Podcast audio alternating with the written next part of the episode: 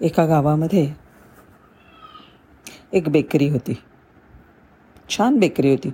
मोठी अगदी खूप लोक तिकडून ब्रेड बिस्किटं वगैरे विक विकत घेऊन जात असत. पण त्या बेकरीचा मालक जो होता तो फार गर्विष्ठ होता.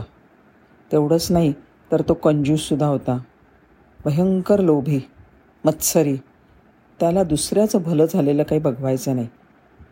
आणि त्याचा जो शेजारी होता तो मात्र होता गरीब माणूस पण सगळ्यांना नेहमी मदत करायचा दयाळू होता. सगळ्यांना तो आवडायचा. पण हा गरीब माणूस म्हणजे हा शेजारी त्या बेकरीवाल्याच्या बेकरीवाल्याला बिलकुल आवडायचा नाही.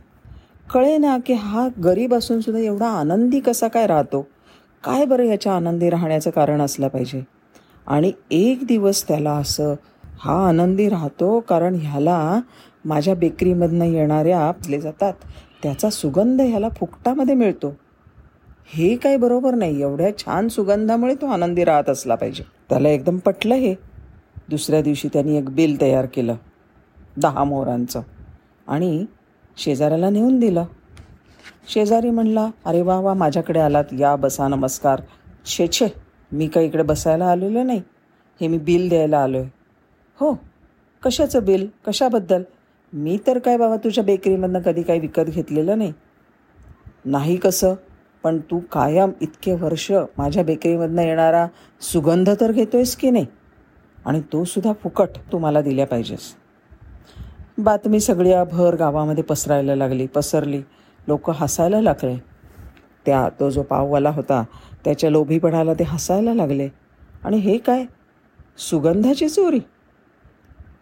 तो पाववाला जो होता तो काही बिलकुल बदला नाही. तो म्हणला मी हा कर खटला जो आहे तो कोर्टामध्ये घेऊन जाणार.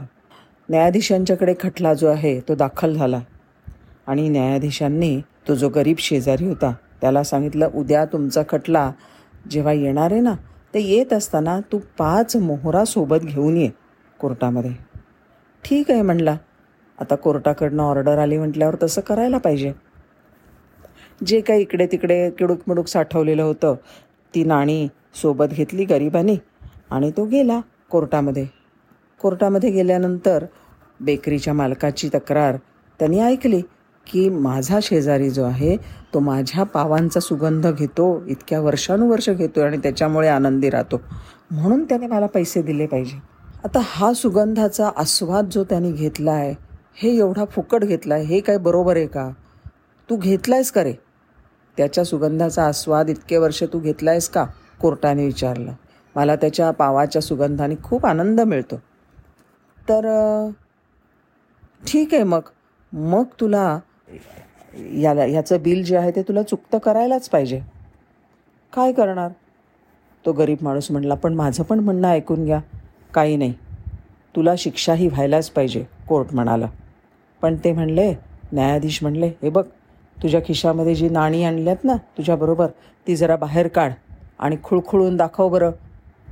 त्यांनी खिशामध्ये हात घातला आणि त्या मोहरा ज्या होत्या त्या बाहेर काढल्या दोन हातांमध्ये घेतल्या आणि खुळखुळ खुळखुळ खुळखुळ खुळखुळ त्याने ते पैसे वाजवले कोर्ट म्हणालं पाववाल्याला काय रे तू मोहरांचा आवाज ऐकलास का? हो ऐकला ना म्हणला. आवडला का आवाज? हो हो हो फार आवडला. मला तर असं वाटतं आहे की कधी एकदा ह्या मोहरा त्याच्या खिशातनं माझ्या खिशामध्ये येत आहेत हो का? पण मग आता ऐक. तू जसा त्याने जसा तुझ्या पावाचा वास घेतला की नाही तसा तू आता त्याच्या पैशांचा आवाज ऐकलास. त्यामुळे आता फिट्टमपाट झाली आहे आता तुझ्या पावाबद्दल त्याने तुला पैसे दिलेले आहेत कारण त्याचा आवाज तू ऐकलेला आहेस. आणि म्हणून मी आता हा खटला फेटाळून लावतोय. पाववाल्याने कपाळाला हात लावला म्हणला अरे बापरे खरंच की काय? आणि त्याला खूप वाईट वाटलं की अरे माझा मूर्खपणा आणि माझा धूर्तपणा आणि माझा हवरटपणा आणि माझा लोभीपणा हा सगळ्या गावासमोर सिद्ध झाला. आणि मग त्याला खूप वाईट वाटलं. त्याने पुढच्या वेळेला त्याचं वागणं सगळं सुधारून टाकलं. आणि सगळ्यात महत्त्वाचं म्हणजे ते जे न्यायाधीश होते त्या न्यायाधीशांना त्यांच्या ह्या न्यायाबद्दल सगळ्या गावांनी फार त्यांची वाहवा केली. नमस्कार.